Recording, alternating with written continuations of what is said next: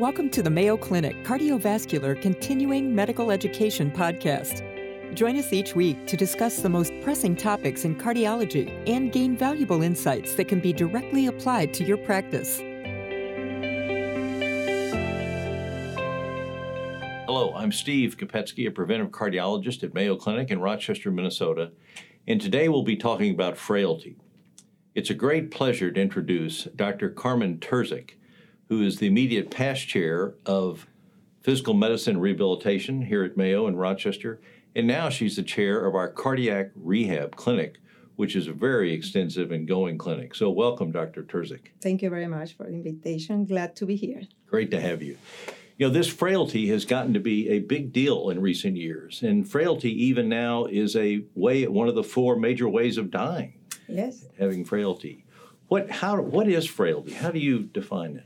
Yes, frailty is defined as a biological syndrome that uh, reflects the state of decreased physiological reserve and uh, vulnerability to stressors. So patient or individual are more vulnerable to any, let's say, disease or acute stressor, and the capacity to heal and recovery from this condition d- d- diminish.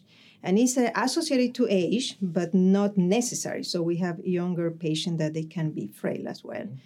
And in general, how there is a phenotype that describes a, a frailty, pa- a frail patient, and this phenotype is characterized by muscle weakness. So our patients have muscle weakness, impaired mobility, slowness, physical inactivities. They are more fatigued, exhausted.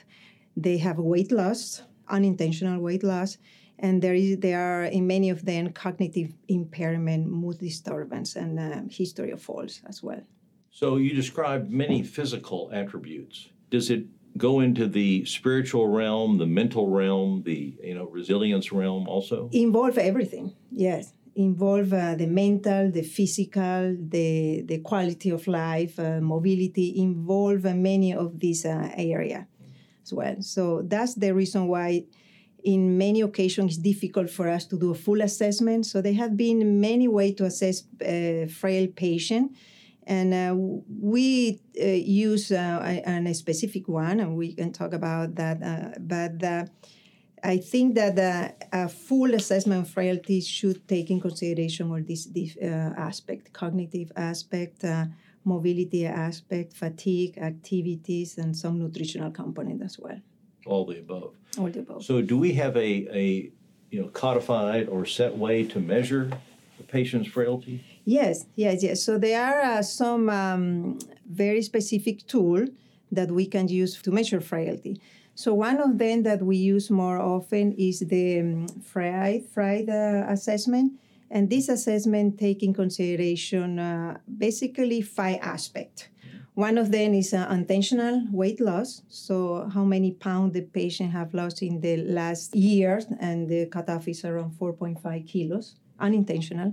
Exhaustion is a self-reported. So how, how difficult it is for them to do some of the common uh, activities of daily living. Then low physical activity, how many kilocalories a week? So you can ask simple question, or you can quantify with some of, of the already established uh, questionnaire to, to measure physical activities. Mobility, walk speed. So there is uh, some tests like the gait speed test, where you test the how fast the patient can stand up, walk, and come back to the chair. And also weakness. And the weakness you can uh, objective measure using the, the grip strength. And there is some specific uh, parameters to follow that. So those are the most uh, used, and I have been very well validated in multiple um, uh, clinical trials and setting.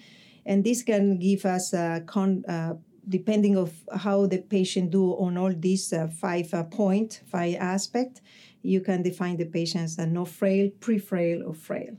So what what is the name of the tool we use here? It's the FRIED tool. Yeah. F R A I L? F R I E D. I, I E D, FRIED. Yes. Mm-hmm. I got you.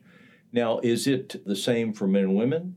Yes, but uh, the same assessment, but the the what is considered normal, pre-frail, or frail change depending if it's uh, women or men. So the norms are different for them. The norms are different. And how yeah. about with age? Does I mean, it seems like we would become more frail as we age, but is that not true? This is not true. I mean, but normally uh, frailty, it's uh, go together with age. So we get less younger. I don't like to use the word age. we good. we have uh, so the incidence of, of the probability for us to get to be frail in, improve. For for example, if you are older than sixty-five years old, it's around six point five percent uh, the, the prevalence of frailty in, in this population. But if you get close to or be older than eighty years old, close to ninety, it's twenty-five percent. So it's a huge percent. But we have a younger patient also that if they have chronic severe medical condition, you can see that they this may affect their level of energy, their physical activities, losing weight. And all of these are parameters uh, or, or phenotype that define uh, fra- frailty. So we have younger patients that can be frail.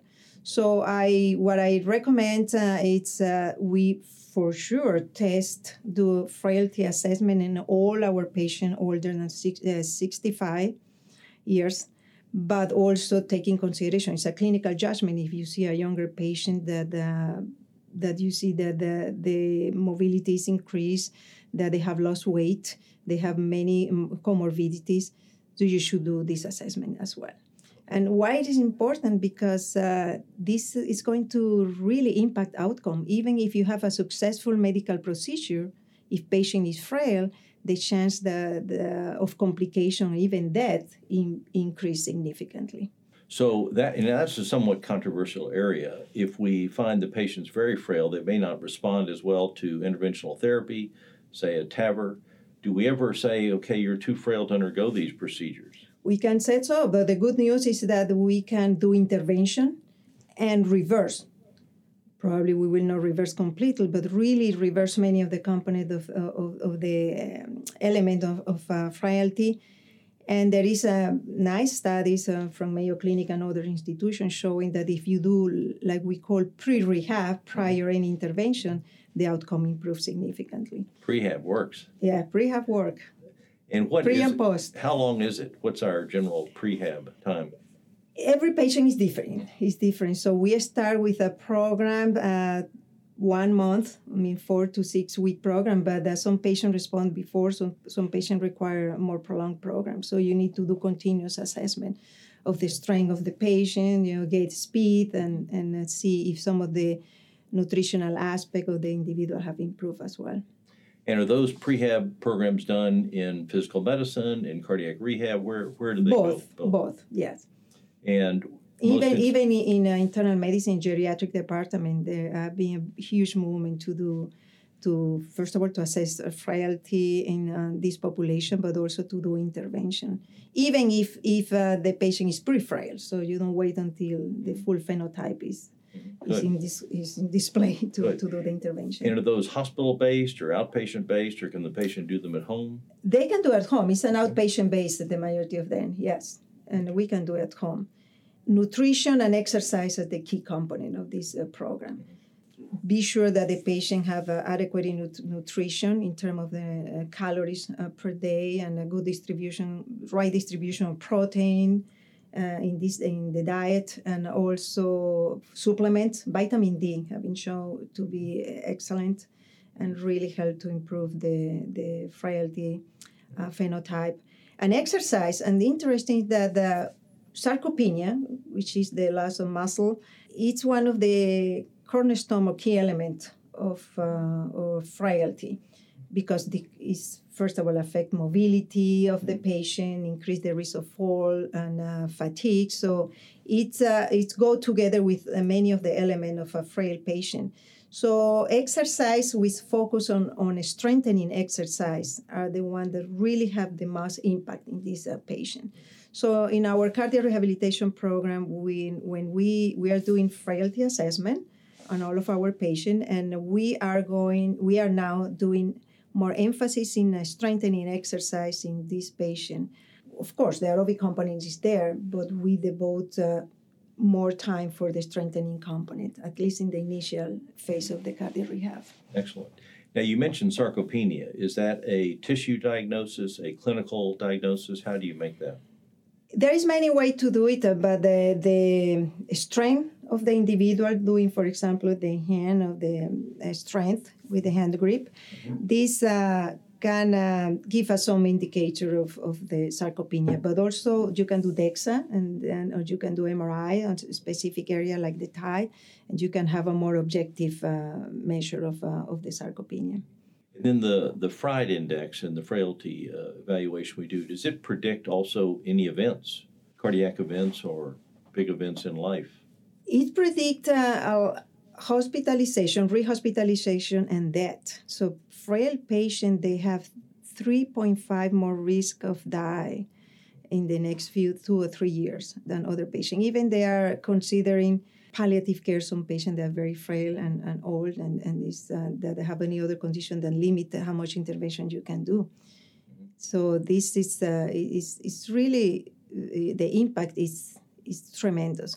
So the if we, of course, intervene and we reverse the frailty, we, of course, decrease the risk of death, the risk of rehospitalization, and also improve the quality of life. Another aspect, we're talking about cardiovascular care, but also, we we the impact of a reverse uh, frail phenotype on falls is huge. And you know, when a patient el- older than sixty-five years old have a fall and fracture, the chance that he or she will be dead in the next two or three years is almost fifty percent. It's huge. So, so that's uh, the impact in in in um, cardiovascular risk factor and cardiovascular death and any other medical condition is huge. So we really have to have a multifactorial team. Who you mentioned diet, you mentioned physical therapists, exercise, physiologists, uh, obviously physicians. Who else is in that team? Well, depend on the other, besides, you know, the cardiology in our cardiac rehabilitation program, but depending on other comorbidities that the patient has that may impact also the recovery of, of some of the intervention that we can do for, for frailty, then we need to involve the specific uh, individual patient with uh, diabetics, patient with hypertension, so uh, renal disease of any other condition, so ne- neuromuscular diseases. So we should in- include the um, specific specialist uh, in the team. So do we give uh, the patient any feedback? It seems like these frail patients, especially elderly, need some feedback and say, you're doing a good job, keep going. Do we give them feedback on strength or creatinine improvement or blood sugar? Or, you know? Yeah, we do. We do that because we do this assessment in the beginning and at the end of the program, specifically in cardiac rehabilitation. So they, they know how well they did with the, specifically with the strength. They are very, very eager to know if they improve the muscle strength. But they, they come to uh, and tell us, Uh, spontaneously, look, and now I can go upstairs and downstairs and I feel less fatigue and I, I have more energy. Um, I feel that I'm sleeping even better. I'm able to carry, you know, chopping back and, and uh, without stopping. So they come, they they, they note that the, the intervention, how improve the overall uh, state of health, and they told us uh, spontaneously how they're doing. But we do a formal assessment. Good. And if these patients still have not improved, then we, we modify what we are doing, specifically the exercise prescription. So frailty is something that's real. We can assess it. We can intervene on it. It would help predict future events, either with treatment or even without treatment. Yes. And any certain diagnoses we should really think about assessing someone's frailty. In any specific condition, you mean? Yeah. I will say that you, you should assess this in every patient older than sixty-five years old. And not only, uh, we're talking not only if the patient have any cardiovascular condition, but even preventive medicine. When the patient, as, as we check uh, weight uh, and temperature, blood pressure, this should be one of the parameters that uh, that we should check in our patient older than sixty-five. I, I didn't mention before, but it's important to know that uh, the frail uh, phenotype is more common in women than men. Paying uh, specific attention to women older than sixty-five, it will be important. It also seems, you know, with the calorie intake and the weight parameter, it's somewhat biased towards frail, frailty being in the underweight people rather than the overweight. But I assume the overweight can certainly have that problem too. Yes, yes, they can have too. And uh, because, the, as you know, the fact that you're overweight doesn't mean that you're you're healthy. As some uh, of, in, in the past, some of our grandparents used to think about that. But No, it's a, it's a, as I mentioned before, the vitamin uh, vitamin deficiency also play an important role. When I, so that w- when I uh, I was talking about part of the assessment is checking if the patient have lost weight in the last uh, twelve months. This is a very fast way to do the assessment. So this is part of the assessment. So now when we identify our patient is frail, we need to get into more deep e- evaluation. So, for example, be sure that the hemoglobin is within normal, and if not, correct that. Do some assessment of vitamin D deficiency or other type of vitamin, uh, ferritin. So we need to take in consideration other aspects of nutrition review, of course, the nutrition and the calorie intake, but most important, not not so much about how many calories, this is important, but where the calories are coming from, because this patient, the majority of them, they have hypoproteic uh, you know, diet, and this is impact also the sarcopenia. We cannot develop or improve the muscle strength or the muscle mass if we don't have an adequate protein intake together with adequate exercise program.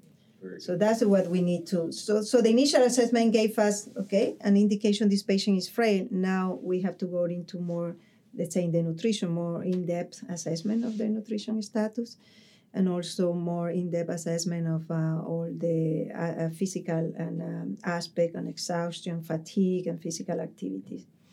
That's a great discussion. And then finally, for our practitioners out there listening, how can they quickly assess this? Is there a phone app for the FRIED index? Or uh, there no, but there is a nice uh, uh, article, escaped from, from me the, the name of the author, but you can check. Uh, evaluated frail patient and they and no frail patient, and they identify that rapid test is just to do the, the grip strength. So if you have a dynamometer in your office, it, it, it will not take you more than one minute. Right. Just to ask this patient to squeeze that, and, and you have the normal norm, I mean the normal value for gender, and then it can give you an indication of the patient. The other Very question good. is uh, history of fall. I mean, we should ask this to our patient: you falling or not? You feel weak or not? And then when you put these two these together, that, that can give you an idea, and then you from there can go do assessment, sure. in-depth assessment, specific okay. assessment. But the hand grip and a question about falling acti- and physical activities is, is simple. We yeah, should that do that. Wait. Okay, we'll get that article, and we'll have a reference for it on the uh, on the final yes, podcast. That's great.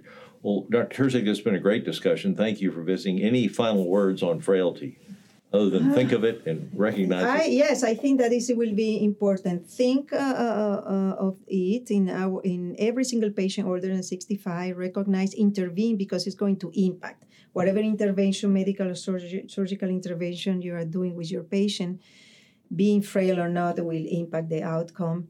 And then important, nutrition, I would say, keep in mind, nutrition and exercise are the cornerstone in the treatment of frail, and it can be reversed. And it doesn't matter your patient yeah. is ninety years old or twenty years yeah. old. Think about that in each, uh, each of your, your patient. Now, you know, we this is what we, you know, our most overworked phrase in medicine is uh, eat healthy and get plenty of exercise. Have you found it's different when you approach the patient differently and say, you know, we've assessed your frailty, you are frail, and then say in different words, eat healthy and get yes. plenty of exercise? Do they respond better, do you think? Yeah, they, they respond. They respond, and they... If you explain to them what is important to do that, it's not only it's not only to make you strong. I always tell the patient, we don't want you to become a, another Arnold Schwarzenegger. We want, but we want you to have a, um, a good strength that and a good nutrition that will allow you to fight your medical condition. And uh, so that with the medication, other intervention that we're going to do, together with from your side, being strong and eat well, together as a team, we're going to fight the medical condition. Great. Regardless, I mean, we're talking about hypertension, diabetes, any cardiovascular uh, disease, or so any. I know that we are focusing more in cardiovascular in, in this uh, podcast, but uh, any other chronic condition, and for prevention too. So we are not going to wait until our patient are frail to, to reverse the, the phenotype. We we should bring these discussions as our patient that we follow are getting older and older, or less younger. Yes, less younger. Okay. Well, Doctor Terzic, this is a great discussion, and you have great clinical expertise and knowledge, and thank you for sharing with us today. One final word: exercise is the best medication that we have. Yes. it is it is medicine. I'm trying to finish any type of presentation or discussion about that. So exercise is the best medication. Yes. If I can only add to that just one other little, that uh, it's better to eat your your food as medicine rather than eat your medicine as food. Oh, that's very good. That's okay. Very good, too. Okay. Thanks for being here. Thank you. Thank you very much. Thank you for joining us today. Feel free to share your thoughts and suggestions about the podcast by emailing c v self study at mayo dot e d u. Be sure to subscribe to the Mayo Clinic Cardiovascular C M E podcast on your favorite platform and tune in each week to explore today's most pressing cardiology topics with your colleagues at Mayo Clinic.